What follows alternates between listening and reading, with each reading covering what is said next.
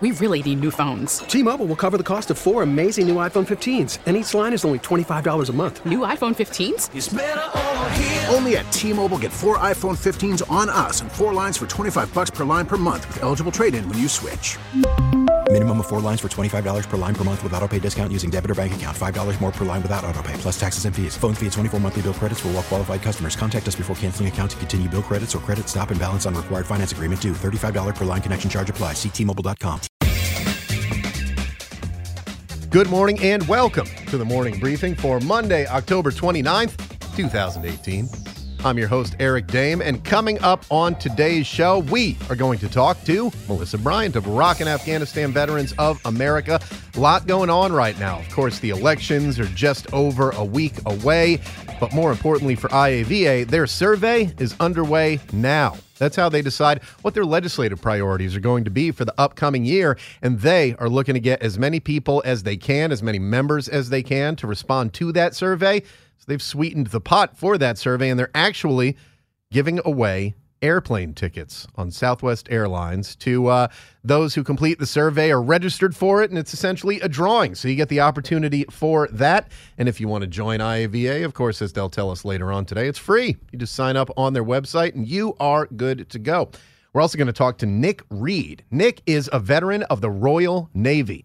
That's right, one of our closest allies across the pond over in the UK. Well, Nick was in the uh, Royal Navy, and now he's in Hollywood. That's right, he is a film producer and an Oscar winner. We're going to talk to him about uh, a documentary that he worked on that kind of uses images from World War One and voices from the modern era to kind of show how, well, war never really changes called A Soldier's Story. And we're going to talk to Nick Reed, the producer of that film, and oh, so much more coming up later on today. He's got a fascinating story of getting involved in Hollywood, meeting some big name people, and then making a name for himself. So, all of that is coming up later on in the program. But right now, it's time to take a look around at the news and everything that's going on in the. Uh, uh, we're seeing if we can get Bird Dog into the studio. He's just walking in, so there's a chance if he looks over here, I'll be able to wave him in and we can discuss these news items with him because, man, are there some interesting things going on, particularly in a place that I was once stationed. talking about the nation of Iceland. The nation, the nation of Iceland. City of Reykjavik is the capital. Keflavik is where the naval air station was that I was stationed. But sometime in uh, 2006, 2007 or so, they shut down Naval Air Station Keflavik, Iceland, and the sailors, Marines, and airmen that were stationed there departed. Essentially, they took down the colors for the last time, walked onto some aircraft, and flew away from that rock in the middle of the North Atlantic. Well, the United States military isn't permanently there anymore, so maybe that's why Iceland was not prepared for 7,000 American sailors and Marines who showed up to take part in NATO's Trident Juncture exercise. They got to Reykjavik, Iceland, which is a party town, especially in the wintertime, man. In the wintertime, it is cold, it is windy, it is rainy, it is snowy. There's a lot going on there uh, as far as weather, and not much going on there other than having a good time out at the clubs and the bars and all that stuff uh, in downtown Reykjavik. So that's what the sailors and Marines did. They got there and they basically went directly to the drinking establishments. I know, I know. We're supposed to, to talk about how alcohol is is devastating and dangerous, and it certainly can be when it's not taken in moderation. However, young sailors and Marines oftentimes ignore that advice, and that's what they did according to Iceland Magazine, where they went to those local bars and started drinking the beer and all of that good stuff. A local blogger named Eiríkur Jónsson said they were fighting an overwhelming force as far as the Icelandic bartenders. The Americans showed up and apparently drank all of the beer on the island. Now, it's not a big island. You got to remember that. The entire population of Iceland is a quarter of a million people or something like that. So the entire nation is the size of, you know, a medium sized city in the United States, population wise. Everything there, of course, is Im- imported. They they don't grow all that much on the island. Uh, the livestock there, you've got some ponies, you've got some sheep and lamb and all that good stuff. But uh, they do have local breweries, including Egils. That's E G I L S. I believe it's how it's pronounced as Egils. It's how I remember it. They make soda and they make beer and they make all that stuff. So apparently, uh, that company, Egils, uh, which is uh, uh, big for Iceland, but small for uh, 7,000 Marines and sailors, apparently had to go into overtime and immediately began working on emergency beer deliveries because the sailors and Marines drank it all. It's one of those interesting things in talking to uh, some of my Icelandic friends where they said, you know, it was it was noticeable. It's not like it wrecked the economy or anything when the military left Iceland, but it was noticeable for those who work in the nightlife, those at the restaurants, although not so much the restaurants in Iceland, but more the bars and clubs, just not seeing the amount of people that they would see there. Obviously, not seeing the same number of Americans, but you had I don't know, something like 4,000, 5,000 people stationed on that base. And while that's not a massive base, you've got to consider again a country of 250,000. Well, 5,000 is a fairly large chunk of that. Was it like 2% of the, uh, same as 2% of the population just left one day, a little over a decade ago. Uh, they weren't prepared for those 7,000 sailors and Marines to come back as part of this exercise. Uh, again, called Trident Juncture, taking place up there in NATO, Iceland, of course, a NATO member. And that's what the job of Naval Air Station Keflavik was. Uh, it was essentially a watching post for the Soviets at the time, and then later on the Russians, who were still doing stuff when I was there. The weekend that I arrived, which would have been in 1999, sometime in the summer, a Russian bomber, a bear as they're called, came into Icelandic airspace and they actually scrambled the F 16s uh, that were there with the Air Force on Naval Air Station Keflavik. So uh, it served that purpose. And then the Icelandic government said, uh, well, we don't really think we need you here anymore. Uh, they lost those customers at the bars out in town, you know, those poor bars. They didn't have the sailors and Marines and airmen coming in to drink all their good stuff. Well, they made up for it, apparently, during this one, where the sailors and Marines drank the nation of Iceland dry, which is pretty crazy, even for a small country. Speaking of drinking, there is an interesting story up on Military Times that apparently says a study has found that energy drinks are contributing to PTSD. Yeah. How can that be? Well, it actually kind of makes sense if you look at it. You need to get the right amount of sleep for your mental health, right? If you don't get a good night's sleep, if you are constantly operating on uh, a short amount of sleep, less than you normally would, it has an effect on you. Well, what do energy drinks do? They give you energy, they keep you from sleeping, and thus, according to this study that was done by uh, Military Medicine, which is a journal, the authors of the study, according to Military Times, surveyed over 600 male infantry soldiers during a post deployment period after they returned from a 12 month combat deployment to Afghanistan. Questions were designed to examine the association of energy drink use with sleep deprivation or insomnia, depression, anxiety, PTSD, alcohol abuse, aggressive behaviors, and fatigue. So, what did they find? Well, over the course of the month leading up to the survey, more than 75% of those soldiers consumed energy drinks. I believe it. More surprising, however, was that 16% of soldiers in the study reported continuing to consume two or more energy drinks per day in the post deployment period. There were energy drinks just free and easy flowing over there in Afghanistan uh, at the American dining facility. I worked closer to the German dining facility. They didn't have energy drinks. They had water, juice, soda, that kind of thing. But at the American one, there was a big freezer with uh, the Rip Its, I believe is what they were called, or Ripped Fuel, whatever you want to call them, uh, which we found out after talking to some people in the energy drink industry. The reason that those cans of Rip Its were so ubiquitous in Iraq and Afghanistan is because that was the only energy drink company that was willing to make small cans, the six ounce energy drink cans. You remember those, right? They look like a little little stubby soda can that was over there. Well, it costs more money to ship the 12 ounce cans over, and you get fewer cans to give out to uh, the troops. So essentially, the government said, who is willing to cut in half the size of your energy drinks? That way, we'll have more getting over there for the same cost of shipping and all that good stuff. And Rip It were the ones who agreed to do that. So you'd walk in, and there was a, a refrigerator just full of the things. You could grab as many as you wanted. You'd put them in the uh, the cargo pockets of your ACU and then wander on into work, and you'd build up a collection. If you didn't drink all of them on one day, well, you had plenty to drink some other day, and they were. I don't know if I would say necessary, but they were certainly helpful some days. You know what I mean? There are days where you're really tired and you could just use that extra burst of energy. And yes, coffee is what I usually go for, but only in the morning. I'm not an iced coffee person, and hot coffee in the afternoon, especially if it wasn't freezing cold outside, it just didn't really work for me. So, energy drinks. And of course, you'd have other ones available there for purchase, like the uh, the Monster energy drinks, the blue one, the low carb. That was my go-to. I actually had one yesterday while driving back from uh, driving back to home from Virginia, as I got a little bit tired towards the end. But the amount that you drink during uh, operational tempo while you're over in a place like Afghanistan or Iraq probably going to be more than what you drink back home, you would think. But according to this study, again, 75% of soldiers consuming energy drink and almost well, just over 15%. I was going to say almost 20, but 16% in the study continuing to consume two or more energy drinks per day in the post deployment period.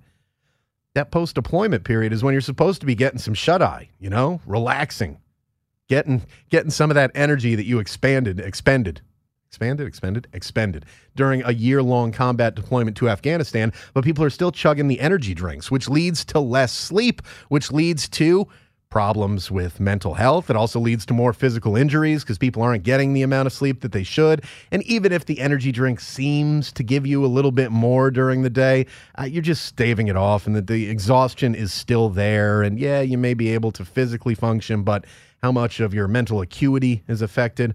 I know they're supposed to have all sorts of natural things in them, the ginseng and guarana and whatever the heck else is in there. That's supposed to help you uh, with your mental acuity. But really, the lack of sleep is it's going to overdo just about every good it's going to overtake just about every good thing that those energy drinks do. So essentially what they're saying is cut back on the energy drinks, particularly when you're not deployed. When you're deployed, Sometimes there's not enough time uh, to get as much sleep as you'd like. So yeah, they serve a purpose. But when you get back, man, cut back on them or do out do without them altogether. And it can be tough, you know. For a while after I got back, I was still drinking a lot more energy drinks than I should. Now, eh, only if I get really tired or if I'm on a long drive or something like that. Uh, and if it can affect your mental health when it comes to PTSD and things like that, that's just another reason for you to maybe have a glass of water, maybe some coffee, something like that. Because these energy drinks, man, not only are they bad apparently for your mental health, they also got a ton of sugar inside of them. It's where a lot of that energy comes from. And the sugar free ones, they just add a whole bunch of other crap that your body doesn't need to try and get you uh, to where you want to be as far as energy is concerned. Here's an interesting story that's being reported by uh, News 12 ABC, which I believe is out in uh, Milwaukee, Wisconsin. And it's about tiny homes have you heard about the tiny home phenomenon?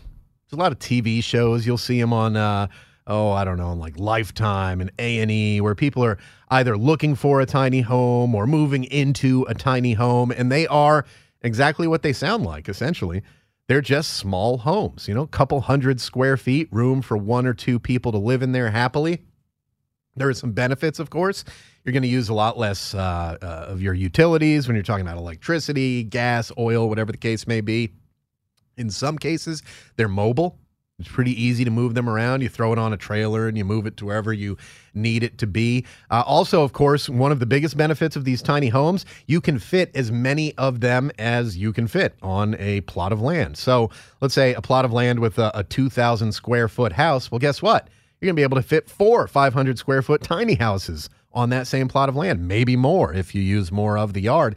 So there are benefits to that uh, if you look at it just logistically. from from the uh, from the utilities and from the land usage perspective, that's certainly something that is a benefit. But here's another benefit: getting homeless people off the streets, and for less cost than building a big home. That's right. Well, there is a village in Racine, Wisconsin, that has got 15 tiny homes that have apparently been quite life changing for some veterans who were struggling, who didn't have a home. Now they have a village of 15 tiny homes, and they, they look kind of like. I mean, if you look from the outside, they look almost like your shed that you might have in your backyard. But inside, it's got a bedroom, it's got a TV, it's got a bathroom, it's got a kitchen, it's got all of the things. It's like a uh, a nice little apartment what are those apartments called where it's specifically made? Just small space you're there to live and then get out and work. Uh, i'm losing losing the term for those small those small apartments but these tiny houses they're a little bit different than an apartment. And i think part of the reason why these can be a good answer to the homelessness issue is that you have a little bit more privacy and you're a little bit more on your own. You know, when you're in an apartment building, you're seeing all your neighbors, there's noise coming through the wall and all that stuff. But if you're in an individual little tiny house, I don't know. I feel like it would probably give you the feeling that you have some ownership and some onus over what's going on in your life that you might not have if you're living in a uh, a big apartment or a big house. So these tiny houses, we've been seeing more of this. This one village, the James A. Peterson Veteran, Veteran Village in Racine, Wisconsin, uh, is just one. We've seen a lot of stories about this and about how tiny houses are being used to help the veteran community, specifically those veterans, of course, struggling with homelessness. I don't know. What do you think? You think it's a better idea than having uh, a big facility like these veterans homes that are really apartment buildings where you might have 250 people uh, in a bunch of rooms on a, in an apartment building or these little houses where again you might have more of a feeling of you know doing it on your own or being on your own which is sometimes uh, what you need as far as home living is concerned i mean yes you need people around you helping you out but you might have this feeling of this is my home this is my little piece is not just an apartment this is my tiny home you can find out more about those. You know, Google tiny homes or James A. Peterson Veteran Village. There's a pretty cool video up there uh, from TV 12, the ABC affiliate out in Milwaukee, that's got all of the information that you could possibly want to see on it. And you can check out what these tiny houses are. Again, from the outside, kind of looks like a shed, like a garden shed. But on the inside, oh man, there is a heck of a lot more to it than that for a while, my wife was watching one of those tiny home TV shows, and she was thinking, you know what? I think we could do that. And I think we should do that. And I said, not with a five year old. If it were just the two of us, okay. But you add a child into the mix, eh, I don't know about those. But it is an interesting thought. And you see some of the tiny houses uh, on the TV shows specifically and think to yourself, wow, yeah, I could probably live in one of those. I could probably do that. Again, then you throw in a, uh, a child to the mix and it gets a little bit more questionable. We talked about this a little while ago. There's a, uh, a TV show called Military Makeover that was being hosted by R. Lee Ermey. That's right, the gunny, the honorary gunny. R. Lee Ermey, of course, getting out of the Marine Corps, I believe, as a staff sergeant, but passed away last year. Uh, kind of the voice of the Marine Corps, the unofficial voice of the Marine Corps, of course, Full Metal Jacket. Uh, he was in Apocalypse Now, where he played a soldier, not a Marine. Uh, and then afterwards, kind of built up this cottage industry of military centered TV shows and documentaries. There was Mail Call with R. Lee Ermey and Military Makeover, which is kind of like Extreme Home Makeover. Remember that show? Move that bus. The guy, what's his name? Got a couple DUIs, got in some trouble. Is that show still on? I'm not sure. But Military Makeover, well, people were wondering if that show was still going to be on after R. Ermey leaves. It's kind of the issue when you have someone who is such a definitive voice, someone who's so closely tied with everything that they're affiliated with. What happens when they, you know, retire, or in this case, when they pass away, like R. Ermey did? It's going to be kind of hard to find a host who can check off some of those same boxes that the Gunny did. Well, Lifetime Television and the show Military Maker Makeover, not Military Maker. Uh, apparently, they believe that they've found the right man to check off some of those boxes, and he is someone who has talked to connecting vets about his life and what he's got going on several times and he's a veteran of the United States Navy and apparently the United States Marine Corps. I didn't even know about that part of him. Montel Williams. That's right. Montel Williams is the new host of Military Makeover, and uh, it's it's really an interesting, fascinating show. But behind that show is the story of Montel Williams, who earlier this year almost died. Did you know about that? I didn't know about it, but Phil Briggs found out about it. We've got a great interview with Montel Williams right there on connectingvets.com, and you can go uh, check that out. Talks about the show and talks about the fact that he suffered a cerebellum hemorrhagic stroke. So that means essentially blood vessel broke in the back of his cerebellum, started pumping blood into the back of his head. That's bad news. That's really bad news. Montel almost left us. Instead, he was able to pull through it, and now he's hosting Military Makeover. He talked to Phil Briggs all about that, and you can check it out at connectingvets.com. Uh, apparently, our website was having some issues a little bit earlier on today, but now those issues, mostly or primarily, seem to be fixed. You know what they're still working on fixing? The GI Bill issues. We talked to the VFW about that on Friday. We've talked to a number of the VSOs, and we're hearing some pretty bad stories coming out of the student veteran population. The VFW tells us they've gotten eviction notices and repossession notices sent to them from their membership and non members who are contacting their veteran service officers. It's a problem. The fact that the VA was not prepared to institute the changes to the Forever GI Bill or the changes that make it the Forever GI Bill, particularly pertaining to the um, change in the uh, living stipend that people get, where now it's going to be in the zip code of your school, not the zip code of your house. They just weren't prepared for that. And because of that, they've essentially still not gotten the money to. Well, as of last Friday, around 120,000 veterans who are still having issues with the GI Bill. Uh, they do have uh, places on their website that you can contact them at um, to, to try and straighten that out. And if you're someone who's having trouble paying the bills because you're not getting that money, or if you're getting an eviction notice or a repossession notice, don't let it get to that point. Before that, you've got to call the VA's Education Call Center and let them know that you're having financial hardship. The phone number is 888 442 4551. That's 888 442 4551. And when the agent answers the phone, you tell them that you are having a financial hardship and you want to process your claim as a financial hardship, which should expedite the process and you should receive that payment in 24 to 48 hours. And it does not require any additional uh, forms on top of it. So there you go. Oh, and here's something coming in uh, as we were talking about military makeover with uh, Montel Williams now as the host. The military makeover show actually gets VSOs and other charities to fund the makeovers. In extend uh, in exchange, they highlight the VSO funding that episode. Well, there you go. Little you scratch my back, I'll scratch yours, and just shows another thing that the VSOs are out there doing for the veterans. Thanks to Joe Chenelly for letting us know about that. Now, here's the thing: if you call the VA's Education Call Center again, eight eight eight 442 4551 and tell the agent that you need to process your claim as financial hardship and you don't get that money in 24 to 48 hours, contact the VFW. Tony Lowe was in here last Friday and told us, hey, send us an email to the number one student veteran at VFW.org. That's one student veteran at VFW.org. And if it's not processed uh, within those 24 to 48 hours, Tony and the VFW team will contact the VA directly uh, and do whatever they can. And they do have those connections and they are able to contact those people. Comment coming in from Michael on our Facebook Live segment. I was in combat for 377 days and only received 60% of my post 9 11 GI Bill. That's not right.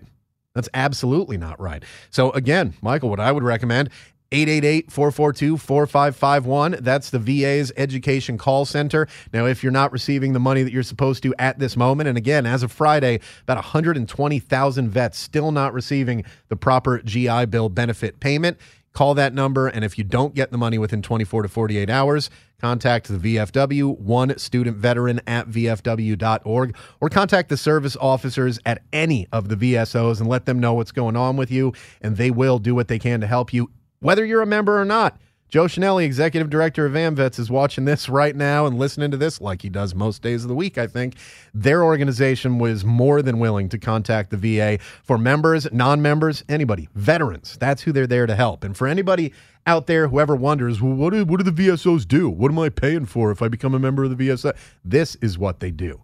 They help not only their members, but all veterans deal with things like not getting the right money from their GI Bill payments. And because they have the direct lines and direct contacts to the Department of Veterans Affairs and others within the veteran space. It gives them the ability to go directly in there and contact them uh, about what's going on with individuals or with groups. Of course, I suppose the question is why can the VA process these payments in 24 to 48 hours just because you tell them it's a financial hardship? Every veteran not receiving their GI Bill payment is receiving a financial hardship issue or is having a financial hardship issue, even if it doesn't get to the point of a repossession or an eviction. Seems like they should should be able to get this done a little bit quicker than they are. According to the numbers they've given out, it looks like uh, you know by the end of this week or this weekend, maybe they should have all of this stuff straightened out.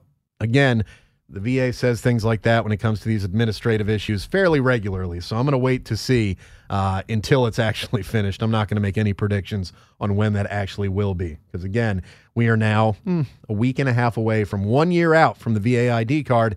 And still, a whole bunch of people I know who put in for it have not received it. Hmm. That's unacceptable.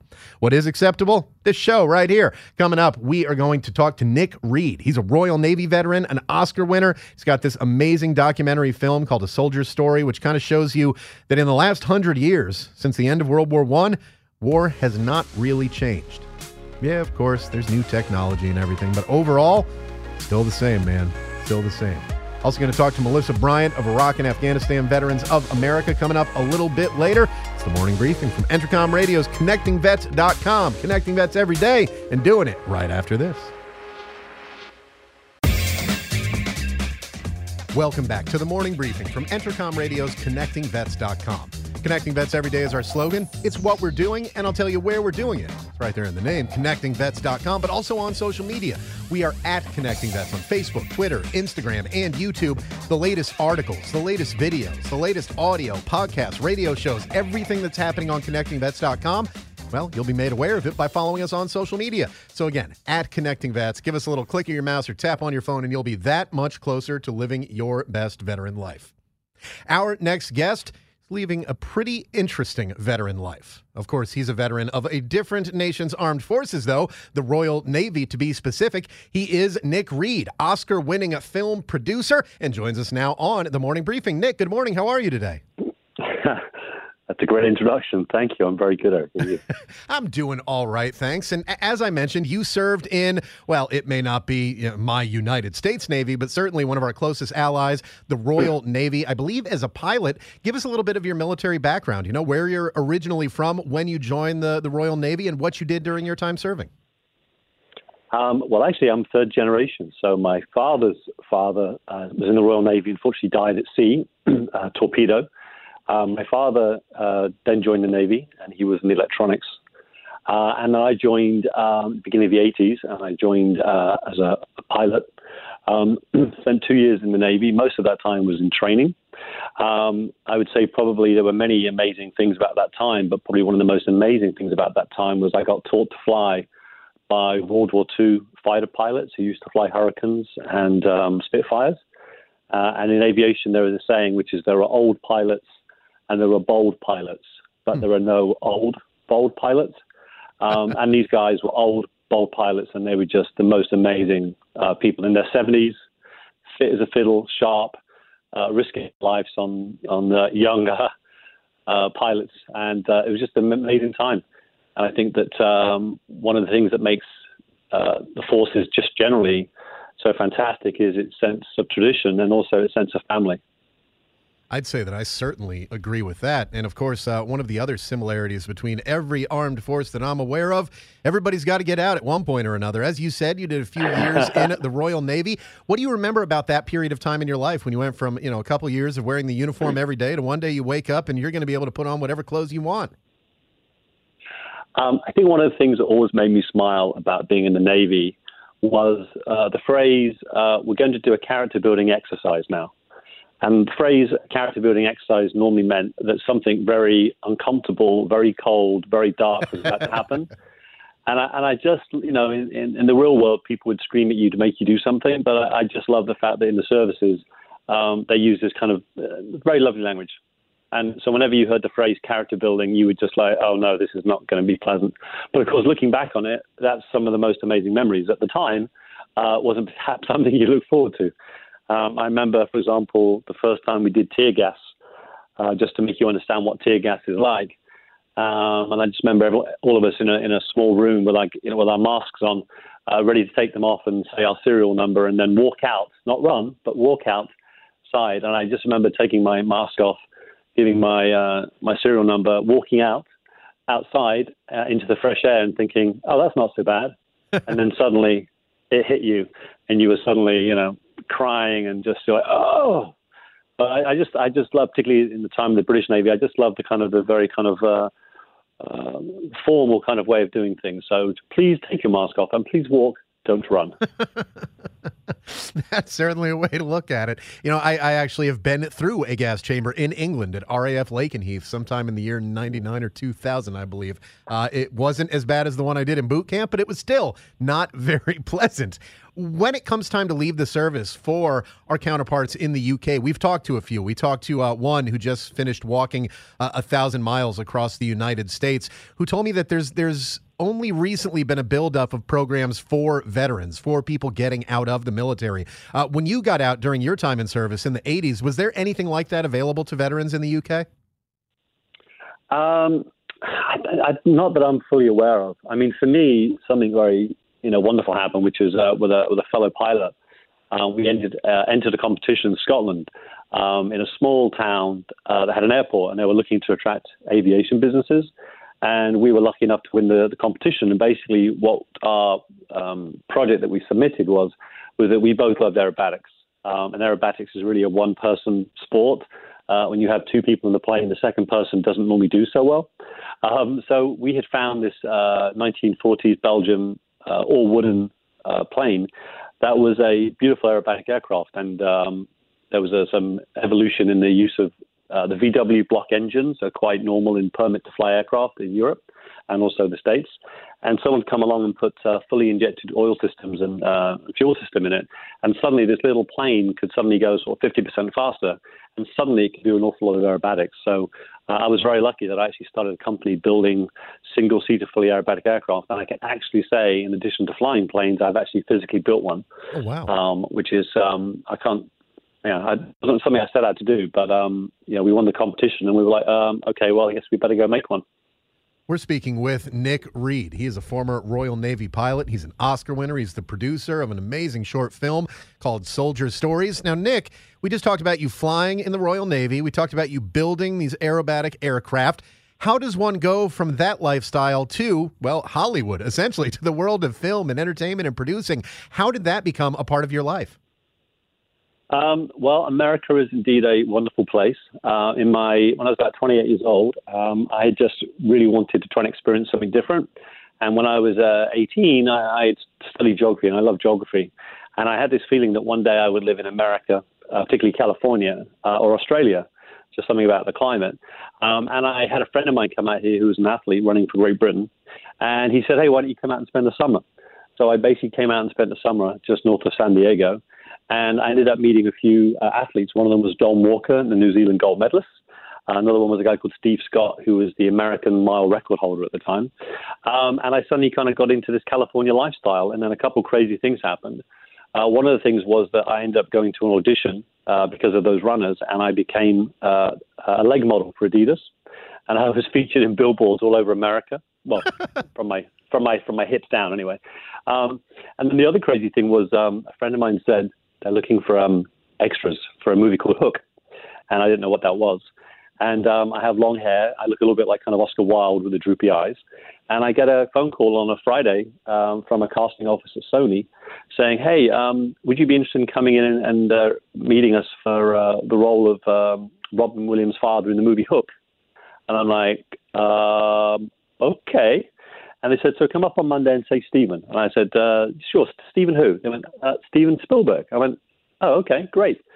So my first person I ever met in Hollywood was Warren Beatty, who was shooting Bugsy at the time on a, on a different uh, uh, studio uh, stage. And then I went in to see Steven Spielberg, who said, "Look, I think if Robin Williams was, uh, you know, a young young man in 18th century England, he goes, I think he looked like his father. Would you like to play Peter Pan's father in my movie?" And I'm like, uh, "Yes." So I spent three days on the set uh, working with Robin Williams and Dustin Hoffman and Steven Spielberg. And I didn't really like being an actor because there was an awful lot of sitting around. But that kind of got me to Hollywood. And, um, you know, I always had a, a love of kind of marketing. Um, and I realized that movies is very conceptual. And I suddenly found myself, you know, in one of the biggest films of the year with some of the biggest actors and the biggest director. And I thought, oh, maybe I should um, spend some more time thinking about being in the movie business. And of course, you have, and to great success. I mean, when people go, uh, they can look you up on Wikipedia, IMDb. They've got all the different productions that you've been involved in. Of course, uh, you are an Oscar winner for the Academy Award for Best Documentary Short Subject for the 2013 film The Lady in Number Six Music Saved My Life. And the reason that we're talking to you today specifically is because, well, first, you being a veteran, but also about a film called Soldiers' Stories that came out a few years ago, but has this kind of uh, rebirth, I would say, this year because we are reaching the 100th anniversary of World War One, or the ceasing of hostilities in World War One, I, I should say. Um, where did the idea for Soldiers' Stories came from, and, and how did you get involved in the production of that documentary? Um, so when I was an agent, um, and I worked on some very big franchise pictures like uh, Bourne Identity, and Meet the Parents, and Austin Powers, and Underworld and Resident Evil. Um, I just saw this spot in the franchise market 20 years ago, or 25 years ago, which today everyone has franchises, but back in the day, it didn't. It wasn't really a thing. Um, I developed a, a, project with a writer and a big producer on World War One. And in reading the script that my writer had written, I, I was just re- my passion for you know World War One had been renewed, and there were so many crazy, crazy stories. Uh, and it's just such an incredibly rich war, uh, both in some amazing stories and also in the, in the horrible stories. Um, and a Canadian director came to me and said, like, I want to do a story on World War One. Um, and he basically wanted to do a 3D film. So at the turn of the century, 3D photography was actually at its peak. Uh, and during the war, there were thousands, and actually probably hundreds of thousands of pictures taken in 3D. Um, and what I said to him is, I said, look, I love the period and I love the idea of doing a 3D film. And the film ended up becoming the oldest 3D film ever. But I said, I, I need to find a way, a contemporary way to connect the war because, you know, it's hard to think about something that was so long ago. And we both came up with an idea, which is that we were going to interview veterans, um, and for the film, mostly American veterans, who had done um, tours in Iraq or Afghanistan over the last sort of six, seven years. And what we did is we uh, developed a line of questions about why they joined up, what it was like to go through boot camp, what it was like to get deployed, what was it like before you went into battle, what was it like in battle, and you know what was it like after battle. Um, and what we did is we basically took these incredible images of World War One uh, in their beautiful 3D glory, and then the narration of the film is basically uh, veterans talking about their experiences. And what came out of it, it was so beautiful and so powerful, was that it was a way of veterans listening to other veterans who, you know, when you've come out of war, uh, it's sometimes hard to find someone who understands what you've gone through. And because you're looking at these images of World War One, but you're hearing the, the voices of, of soldiers in the last decade, somehow you seem to register what's going on. And what the big thing I wanted to try and show is that really nothing has changed for a soldier in 100 years. The soldier is still the person that is, you know, chasing uh, into battle, is still getting shot at by basically the same kind of bullet. And the camaraderie of what it means to be a soldier hasn't really, really changed. And I think that the obviously in hundred over the hundred years, uh, people are slowly realizing what it's like when someone gives service. Um, and the real hope from the film was that it would give people an insight into what it's like for veterans to come back. And the thing that was very uh, upsetting when the movie was finished is the people I was worried about were the veterans because we spent a lot of time on the sound system and, and the stories are very powerful. And, um, you know, I met with veterans who basically were these incredible men who'd been on several tours and they would be in tears. They kind of felt like someone had listened to them, that they had connected with something, and it was unbelievable, really unbelievable. The problem was the theatre owners uh, were so taken by the power of the film because these are veterans telling you exactly what it's like to go to war and what it's like after war. Um, they felt like it was too, it was too, it was just too intense. So we had this strange dynamic where the veteran community loved the film, um, but yet the theatres that were showing the films uh, weren't really interested in showing it because they felt it was too powerful. Um, sorry, I kind of rambled a bit there, but it's, it's something I got so excited about because the, the initial goal was to have people have insights into what it's like to be a veteran. But the thing that came out of it that I was I didn't expect, which was so beautiful, was it actually allowed veterans to connect to their experience and other veterans. And that is a beautiful thing. And we're speaking with a veteran, Nick Reed, veteran of the Royal Navy. He was a pilot there, then went on to do many other things, including as a film producer and actor. He's an Oscar winner. When you talk about soldiers' stories in particular, when it comes to the other projects you've worked on, I mean, My goodness, you just told us about meeting Warren Beatty and Steven Spielberg hiring you to play in Hook. Where does Soldiers Stories rank in the list of Nick Reed's accomplishments on the Hollywood side of things? I'm not going to compare it to your military service and any of that stuff, but uh, where how how proud are you of the work that you were able to do with A Soldier's Story and the stories you were able to tell? I think that for me, as I get older, the thing that matters the most is uh, the, the power of um, the human uh, body.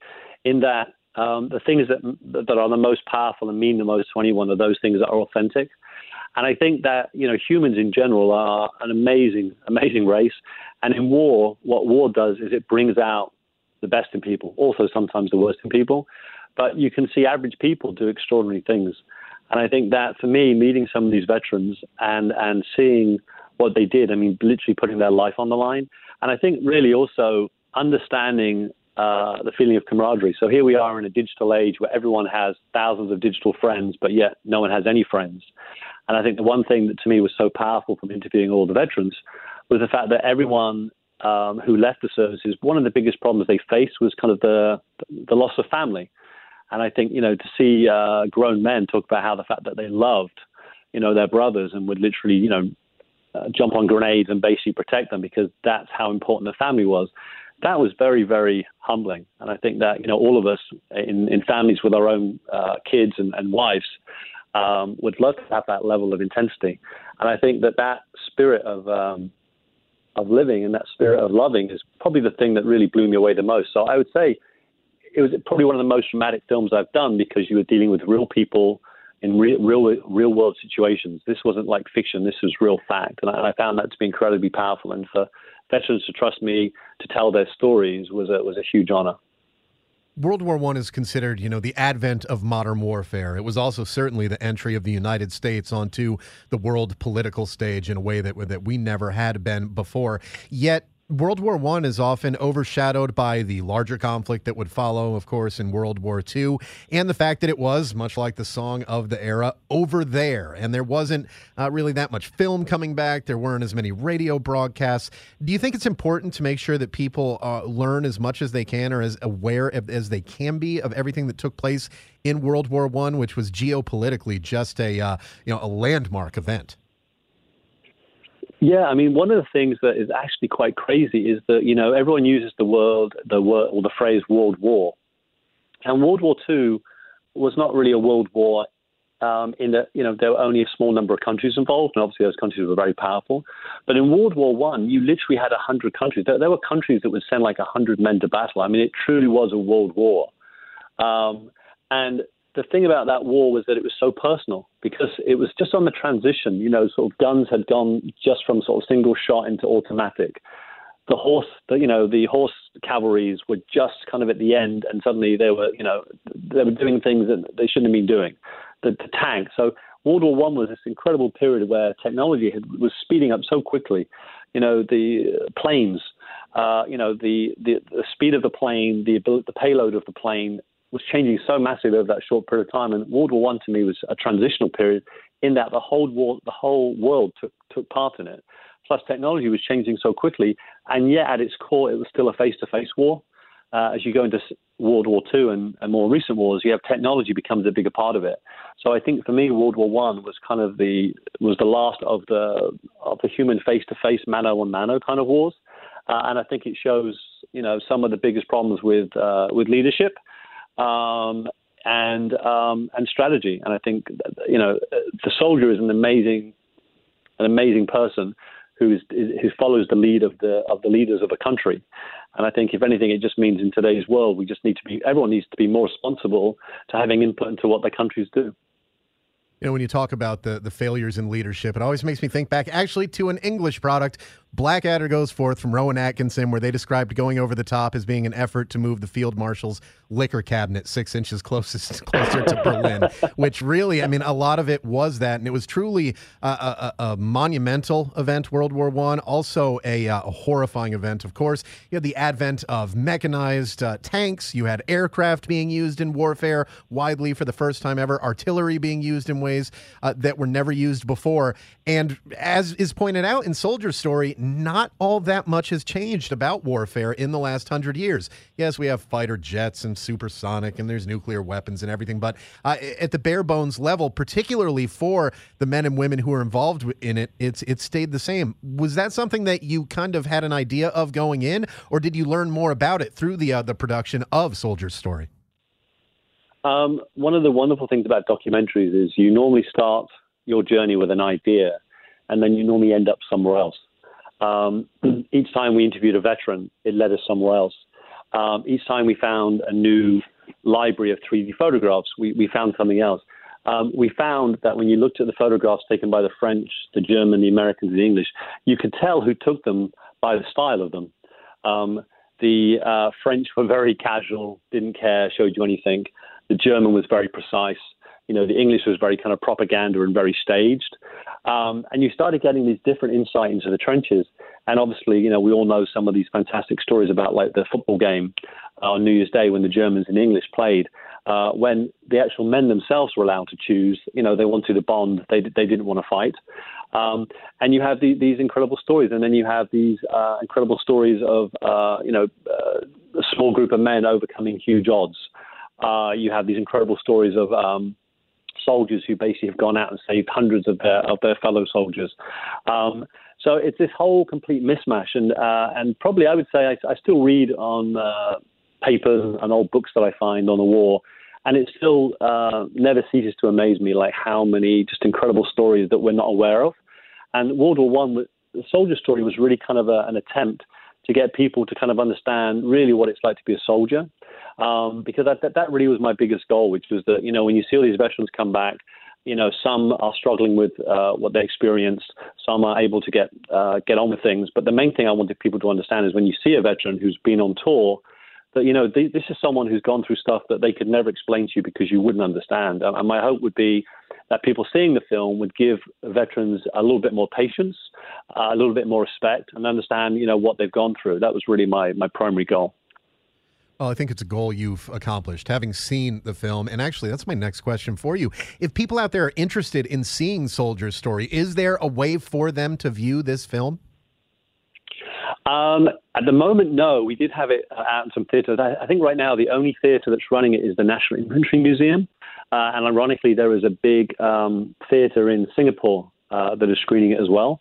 Um, there is a, a, trailer online on YouTube called Soldier Story, uh, and if someone really wants to see it, um, they can uh, email me uh, at i nickreed at gmail.com, i nickreed at gmail.com, and I can try and find a way to uh, tell them how to see the film. I'm still hoping to get it back into theaters, but like I said, the, the strange thing here is that uh, when the film is screened, it is very powerful and very intense. Um, and um, that's what makes it so special. But the theater owners were almost a little scared of it. Is it also a struggle with the more short form uh, pieces, the short form documentaries, to get theaters that don't specialize in that to play something like this? I mean, there was an era in the past where this is the kind of thing that might be shown before a film, and people can think of like the Pixar movies and the little animated shorts. It, it has, was it also difficult finding a, a home for it because of that? Um, in the specialized market, um, uh, because this film actually is also a large format film. Um, so it, my my director was a little crazy. So this is the this is the oldest 3D film in the world because all the original images are are from the, the actual period of the war, um, and it's also a large screen format, which means it can play on massive, huge IMAX type screens. A lot of those films, you know, they do run films in the 20, 30 minute category. But like I said, the problem is when you see a film like this on a big screen with this unbelievable sound mix, um, it's very, very intense.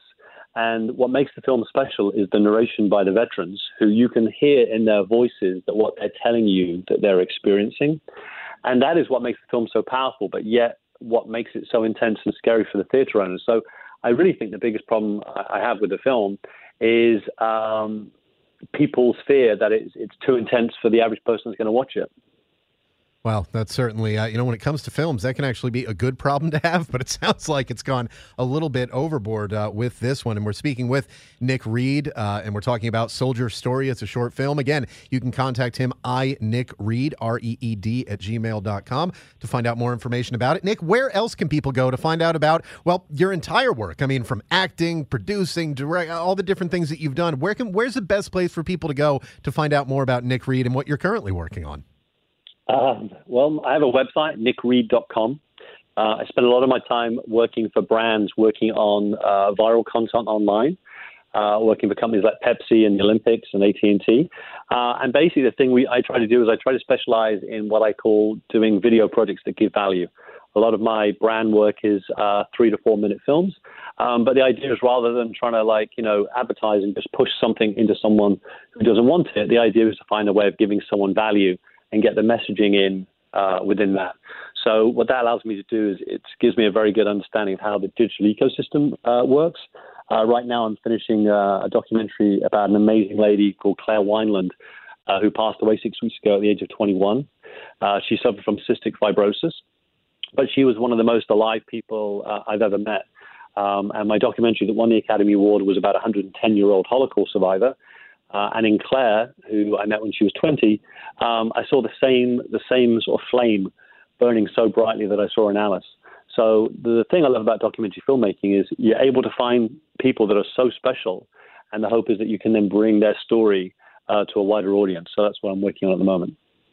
That website again, nickreed.com. And Nick Reed, we want to thank you so much for your time today. We really appreciate it. And we appreciate the work that you've done with A Soldier's Story and all of the other great content that, uh, that you've produced out there in Hollywood. Thanks so much, Nick. Thank you, and uh, keep doing your great work. I think that one of the most important things is a feeling of connection. Um, and I hope uh, the word gets out and more and more people start following you. So thank you, Eric.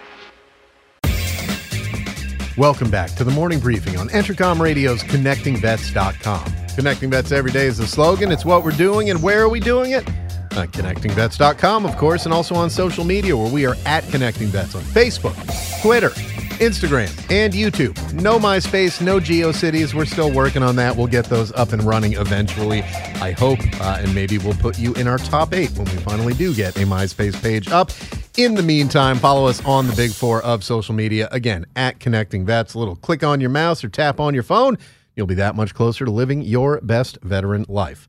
One of the things you'll see on there occasionally is a story from the conversations we have with Iraq and Afghanistan veterans of America, one of the newest and largest veteran organizations focusing on the post 9 11 veteran experience. And right now, their chief policy officer, Melissa Bryant, United States Army veteran, joins us in studio. Melissa, how are you doing this morning? I'm doing lovely this Monday morning. How are you? I'm never lovely on a Monday morning. It's, it's I'm faking it until I make it's, it. It's not possible for me. But uh, we do have some very uh, uh, good stuff to talk to you about. And really, the biggest thing with IAVA that's going on right now, we talked to Steph Mullen a little bit about last week, and that is the survey survey. Mm-hmm. Now, the survey is essentially going to lay down the groundwork and the roadmap for what IAVA does over the next year. What can you tell us from a uh, chief policy officer perspective about the importance of this survey that's underway right now? Well, absolutely. I'm glad that Steph gave you all a primer. Numbers are her jam.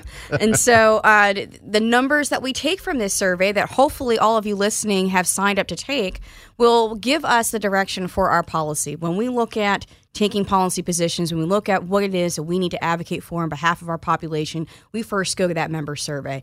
It's critical data that gives us everything from your political views to how you view VA healthcare, what do you think of the administration, what do you think of take a knee. Like it, it, it really runs the gamut of all of those things. But it does help for me as chief policy officer to look strategically across the board as we have a new Congress coming in in January and we think about what we want to legislate for, do we want to advocate further for burn pits? Is there something else that's more important and pressing to you guys? That's how we prioritize our policy agenda.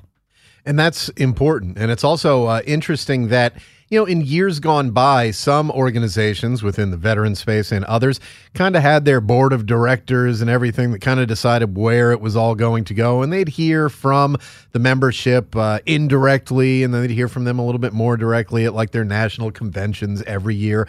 IAVA wants to hear directly from the memberships. Do you think that? Your uh, setup that's a little bit different from the other VSOs. There are no like IAVA post blah blah Mm-hmm. blah that has the uh, the brick and mortar location like say VFW or uh, or uh, American Legion does. Do you think that's actually kind of beneficial when it comes to finding out exactly what everybody wants and getting the, the direct message from them? It absolutely is. And it's why the media, it's why lawmakers, it's why the administration look to us for that data on the post 9 11 generation. It is the most comprehensive, the most extensive survey of the post 9 11 generation because it goes well beyond VA healthcare. It goes along the lines of your atmospherics, your attitudes. Uh, towards all things of veteran life. And we want to ensure that we're advocating for you on that behalf. And so, when in t- going back all the way to say 2014, you told us that you wanted to see cannabis as a treatment option for everything from PTSD to chronic pain. And we listened, and we've listened year over year as we watch that trend go up each year. Uh, same goes for burn pits. When we added that to the policy agenda this year, or rather not to the policy agenda, but to our top six policy priorities this year, that was directly due to what we continue to see in the member survey, and that is more and more folks who are coming to us and saying that we're experiencing something, we don't know what, but some sort of ailment from our toxic exposures downrange.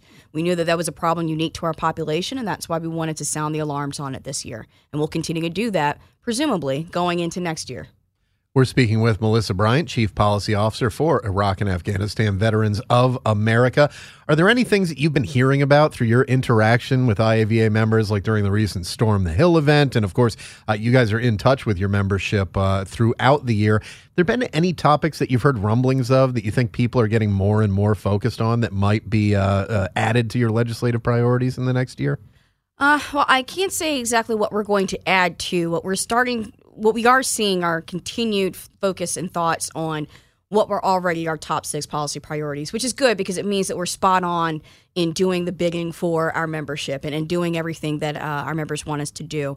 But um, suicide prevention is still number one. I, I don't know if that's going to go away.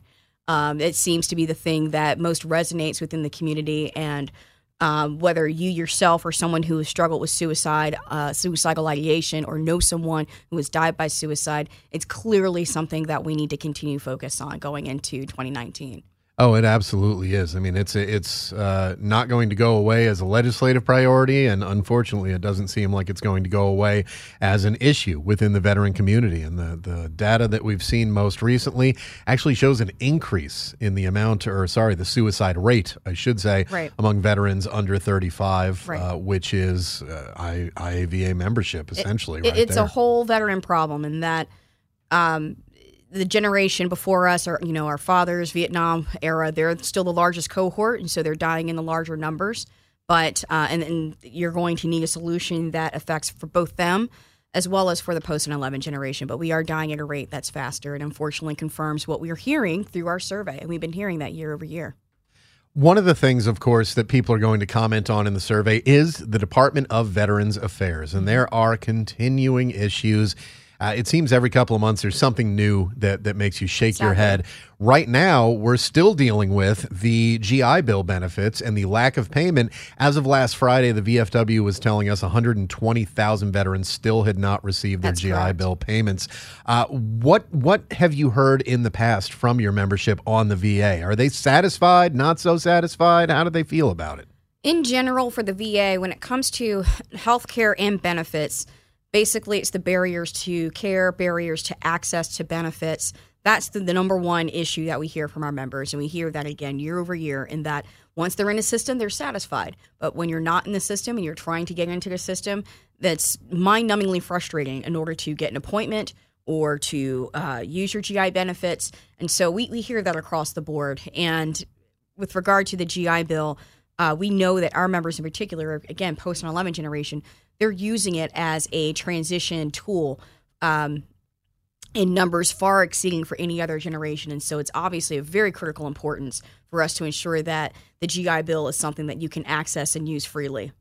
How frustrating and maddening is it to know that this uh, benefit that's supposed to be uh, a life changer when it comes to post military uh, careers for people has now turned into a life changer in the opposite direction, where we're hearing about people being evicted. We're hearing about Right. people having their cars repossessed. I mean, this is a program that's supposed to prepare you for success, and right now is putting some people way behind the eight ball. Yeah, and we're actually hearing from those who have called into our Rapid Response Referral Program uh, or RIP program, we've had Patrice Sullivan, one of our veteran transition managers on the program here before.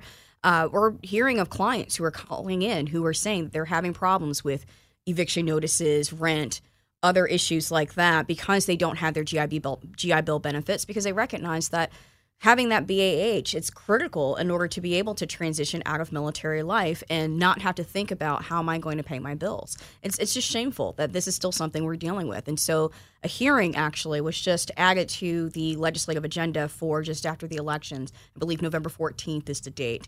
Um, out of the House Veterans Affairs Committee to look into this because they recognize that this is just absolutely absurd it wouldn't have been as big a problem if there was any sort of lead up time. I mean, maybe those students should have predicted that the VA wouldn't do things right, but they shouldn't have to think about. You shouldn't have to think way. about it. There was no there was no warning. Essentially, August first comes. That's when the uh, GI Bill benefits were supposed to be in place. That was the deadline given to the VA. It doesn't happen. Students mm-hmm. start classes. They don't get money. They were planning based on the VA being able to competently do their job and get the money where it was supposed to go. And now some of them are losing their apartments, losing yeah. their houses, losing their cars. I can't imagine. I mean, I myself used the GI Bill for a year. I used it to transition into advocacy so I could sit here before all of you and talk about IAVA. And so when I was using it to do a master's in policy, um, I can't. Ima- I owned a house at the time. I can't imagine not being able to pay my mortgage when I'm trying to transition and better my life in order to end up in this work. I just it, it blows my mind to think of after a year of this becoming legislation, this becoming law, that we're still facing these implementation challenges. And talking to uh, other people in the veteran world about this issue, the VA hasn't fixed the initial problem. They're going basically uh, instance by instance and going individually to pay people back. We very well may see the same exact thing happen in the spring semester. Do you think that that the fall semester issues that we've already had, the spring semester issues that may well come up, do you think that those uh, those two issues, particularly the fall, due to the timing of the survey, will have an effect on how people answer when they talk about educational benefits? Oh, I'm sure it will. Uh, I, I think that there, there's all sorts of things that we think of when we're putting together the survey, and it needs to be something that's durable. It needs to be something that captures the attitudes of veterans um, for years to come. Because when we come back and look at this data, we look at when it was deployed, and we look at uh, you know whether the GI Bill was a higher priority for folks because it was deployed in the fall before Veterans Day. Uh, that said, the trends. Uh, they continue on regardless of when we deploy the survey. And we've done it multiple times throughout the year um, depending on you know when you go back years back. And so, yes, we put that into context, but by the same token, we generally hear the same thoughts from folks year round. We're speaking with Melissa Bryant, Chief Policy Officer for Iraq and Afghanistan Veterans of America, aka IAVA. Of course, it's a lengthy survey in the amount of questions, the amount of data. You're going to get a whole lot out of it. The people who take it have to put a whole lot into it. And mm-hmm filling out surveys is never fun. No. I mean, we can all remember the mandatory surveys that the command forced you to fill out. About the only surveys in the world, I think, to get 100% response rates are the ones put out by the military where the COs are told you need to get 100% responses.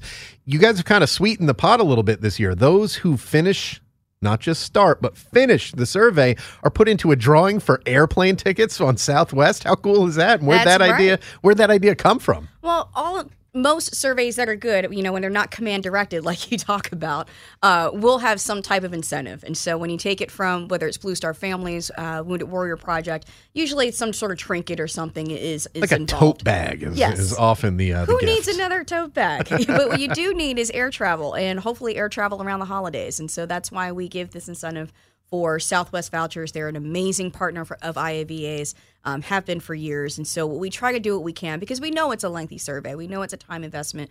But as I tell all of my friends, help me do my job. Help me do my job better. And this is what's going to do that. And there's going to be uh, five people who are able to get round trip free airfare on a Southwest flight to a destination in the United States of their choosing. So that's a pretty darn cool thing. What sort of response rate do you guys expect annually on a survey like this from your membership? What's the overall membership numbers? Mm-hmm. And then how many typically respond to the survey in full? Our overall membership numbers are uh, 425,000. Now, that includes also non veteran supporters, families, mm folks like that. So when you control for that population, when you control for those who are veterans of the post 9 11 generation. I'm not going to get into the details because that's Steph's job to, to jam the numbers. But uh, when you break all of that down, we essentially get a sample size. Uh, last year, we have 4,300 respondents with an 85% completion rate. And so when you're looking at that completion rate, that's extremely high for uh, any survey, really. Um, generally speaking, you want to get over 50%. Um, so getting to 85% is important. And then getting that accurate sample size within your confidence intervals and a whole bunch of other statistical, you know, mumbo jumbo that I can rattle, you know, rattle off here. But the generally what we shoot for is to have a competent sample size so that we can ensure that we're saying yes you are speaking on behalf of the members because we know that that not all members are going to take the survey Who's eligible to take it? Is it just the IAVA member veterans? Is it the support people as well? Who, who can fill out the survey? The member veterans. Um, there's essentially, if you're a supporter, um, you can access the survey. If you received an email from yours truly last week and you received the link, then you can access that link.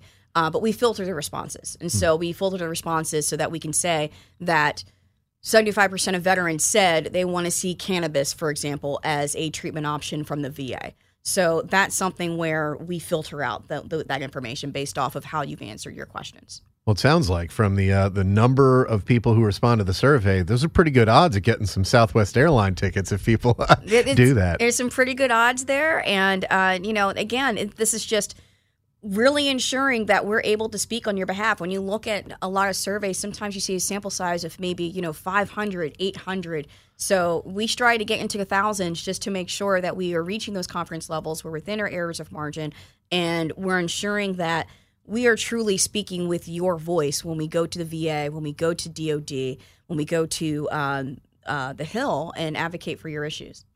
We're speaking with Melissa Bryant, Chief Policy Officer for Iraq and Afghanistan Veterans of America, aka IAVA. Of course, we're coming up on uh, a couple of big days. First, uh, it's just wow next week now we're going to have an election tuesday taking oh. place oh. yeah uh, what do you think the veterans who are running for office uh, have to offer if those who get into office what difference do you think they'll make on capitol hill if anything specifically as it relates to veterans you know um, General McChrystal uh, was making the rounds through the media last week talking about veterans and, and talk well talking about leadership in general. But he also wrote an op-ed where he spoke about veterans and saying that you know veterans aren't a panacea, and you know there's some really great ones who are out there doing yeoman's work for our community. There's some other ones who simply mention their status as a way of getting your attention, yeah. and then they really don't. They, they drop the ball essentially on veterans issues. So the hope and uh, what we do every January when there's a new Congress coming in every other year is we uh, host to bring in veterans, not just veterans uh, lawmakers, but all lawmakers. But we specifically focus on veteran lawmakers and say, hey, look, if you want to understand what the issues are, if you want to understand the top policy priorities and ways to help, we have this guidebook called our policy agenda, called our member survey, and uh, other materials from IAVA where we hope to steer them in the right direction. And that's generally what we're planning to do in January. There are a ton. I mean, we're talking three digits when it comes to a number of veterans in the races still at yeah. this point. Now, some of them are a big time long shot to get in. Some of them seem like pretty sure things to get in. Has the organization IAVA had any contact with any other candidates? And what are they saying to you, the ones that you've talked to? Uh, I, I, can't mention specifically any candidates who have come to us. Uh, generally speaking, we do not endorse candidates. Right, we are right. a 501c3. However, if you come to us asking for information, saying, What do I need to know? then that's when I will hand them the policy agenda. I will hand them our big six priorities. I will hand them our member survey. And then I can tell them that we care about everything from suicide to the GI Bill to care and recognition of women veterans to burn pits toxic, and toxic exposures, cannabis, and of course, VA and DOD reform. And that's generally what we tell them to arm them with that information. What I would encourage is that if you're listening out there and you go to a town hall in your local area and you hear folks talking, tell them, what about veteran issues? If you don't hear those six things rattled off, then A, they probably haven't talked to me. And B, they may have not had their finger on the pulse of what's necessary. But it's incumbent upon all of us in our local communities, especially given this midterm election, to make sure that veteran issues remain a focus. And it's also, uh, here's another example of how responding to the IAVA survey, you're essentially giving information to IAVA, who then gives that information directly to the new members of Congress, veterans and not. And, uh, I, you know, it can be difficult to get the attention of your congressional representative if you live in a place that's got whole bunch of people living there. They've got a lot of people to answer to. Mm-hmm. This is a way to make your voice heard on a larger scale that it's very hard for them to ignore, if not impossible. Absolutely. You know, I'll give you another example. If we have a meeting set up by our legislative director, Tom Porter, who's been on this show many times, let's say he's going into a meeting and he's talking to uh, someone in the House or Senate, and they say, Well, I want to know what my constituents think. Well, we can cross tab that survey. We can go back and look and say, Well, we had. Uh, 200 respondents in name your place in, in anywhere America, USA, and we can say that they care about these issues. And so that's another way in which you are actually speaking truth to power. We're taking your voice directly and putting it in front of your representative. Of course, Veterans Day is also coming up. Uh, people celebrate Veterans Day in different ways. Uh, how is IAVA spending Veterans Day? You guys doing anything special for the holiday? Well, of course we are, because we celebrate Veterans Day in the way that uh, is the biggest and splashiest way that only IAVA can do. Uh, and on November 8th, we have our annual Heroes Gala. And so this is the 12th year running, and it's going to. We used to have a Cipriani, which is you know venerable New York City location venue. We wanted to freshen up a bit this year, so we're moving to the Classic Car Museum for our Heroes Gala on November 8th. It's going to be really fun. We've got Stephen Colbert, Jeffrey Wright from Westworld, one of my favorite shows. Uh, we've got Rob Riggle, who is our honorary, um, or excuse me, our honored veteran uh, of the year, and uh, we also have uh, Craig Newmark, who has really been focused on veteran issues and, and, and charitable giving for veteran issues, and he is our honored civilian of the year. Very cool. Of course, Rob Riggle retired as a Marine Corps officer, which That's is kind right. of it's contradictory, isn't it, to think of how funny he is, and then the fact that he was also, I think, a lieutenant colonel in the Marine Corps when he retired. Those guys are not known for their sense of humor generally. They're not known for their sense of humor, but you know what? I guess you have to have a sense of humor to make it out of the Marines. Well, that's true. to to be in the Marine Corps for over two decades while also balancing a career in Hollywood, really a fascinating guy who has a fascinating story. So the the the the Heroes Gala that mm-hmm. IAVA has, if someone goes to the Heroes Gala, I mean, what can they expect? Is this, of course, like the black tie, tuxedo, and ball gown type no, of deal? no, not us. I mean, bus- bus- business attire, of course. You know, you can't show up in jeans, but uh, you know what? Even if you did show up in jeans, you'd probably find a way to let you in. But we're, we're all inclusive at IAVA, and so it's a great time. Um, it's a wonderful venue. It's right on the water up in New York City. And if you go to heroesgala.org, you can find out more about that. But I'm just super excited. Uh, Meghan McCain's also going to be there as well. And so um, it's always a great time at our gala. Last year, we honored Flo Groberg, and, you know, he's telling his story of, you know, uh, the events that led to his receiving the Medal of Honor. And I don't think there was a dry eye in the house. Yeah, it, it's a fantastic story. Uh, well, not a fantastic story. It's a horrifying story, but it's an amazing story of, of Yeah. what what someone can do uh, when when faced with uh, a split second decision and and doing the right thing. Did he tell his uh, his Oreo story? He did. Oh man, that that gets me. And having known quite a few people who've gone through Ranger School, of he gets the care package. He's told, "Hey, you can choose one thing from this care package," and he thinks. Well, logically, there's a whole big pack of Oreos. All right, I'll take that. It's got the most. I'll be able to eat Oreos for days. He said, "All right, open it up, take one cookie out." So he got he got his one Oreo cookie. Yeah, he's a he's a fascinating guy, Mr. Groberg, Medal of Honor recipient. So, of course, a lot going on uh, for IAVA. They've got the survey going on now. They've got the Heroes Gala coming up uh, just about a week from now up in New York City. Are tickets still available for that? Can people still get in? You can still get in if you go to heroesgala.org. You can find out a whole lot more about that. And then if you're still in New York City on the 11th, the annual New York City Veterans Day Parade, we'll be marching there as well. We'll have a tent set up, so come look for us. That is very cool. And we're going to be talking to Jason McCarthy from GoRuck, who's actually one of the like grand marshals of the parade. I think Yep. he's leading the thing off, which, you know, he's a guy who walks for a living essentially. So good person to have lead off a parade. Although sounds like they might want him to ride in a car, which doesn't seem like his type of deal, you know? Well, as long as it's a Humvee. there you go. You know, the Green Berets who are uh, GoRuck doing their 50 mile star marches and all that stuff. A lot of good stuff going on there. But let's talk about IAVA just in general. Of course, as I mentioned earlier in the program, uh, Uh, it's a free organization to join. Unlike many of the VSOs, there are no membership dues. who is the right member for IAVA? Who do you think should be clicking that join link on the IAVA.org website? If you have served since September 11th, 2001, then you should join. If you served before September 11, 2001, you should join. We are welcoming to all generations. Of course, we are focused on advancing the life and, and the quality of life, rather, for our post 9 11 generation. But if you are a supporter or if you're a member of uh, another era of service, please join IAVA. And of course, we've been talking about the survey as we speak with Melissa Bryant, Chief Policy Officer for IAVA. And this survey is going to basically designate what the roadmap is for IAVA's policy. If people want to take that survey, if they're members or if they're interested in becoming members to take the survey, how do they do that? Is there like a specific place on the website to go to, or, or how do they get the info? If you are already a member, you will have seen uh, several emails already that have gone to you in the last couple of weeks. The first one would have come from uh, Paul Rieckhoff, our CEO and founder himself. The second one will have come from me last week that you will have received. Keep looking for those emails. Those are prompts to let you know to take the survey. There's a, a link there. If you are not a member and you've been sitting on the sidelines and, and thought about IAVA but still haven't pulled the trigger, then go ahead and join. Go to IAVA.org uh, backslash hashtag or pound if you're old like me joined. yeah, the pound sign. You don't hear people talk. You don't hear people say that anymore. but uh, that's essentially the link that you want to go to. And if you go to uh, all of our social channels, our Facebook, Twitter at IAVA, you can see again links to join so that you can ver- we can verify your service and then you can be a verified member and you can take the survey. Well, there you go. And it sounds like the uh, Paul Rieckhoff uh, email was like the CO's original one. Hey, need everybody to fill this out. And there comes Melissa Bryant and the XO or Command Master Chief role, like, uh, you remember when he said everybody fill it out? Still hasn't happened. Let's get it done.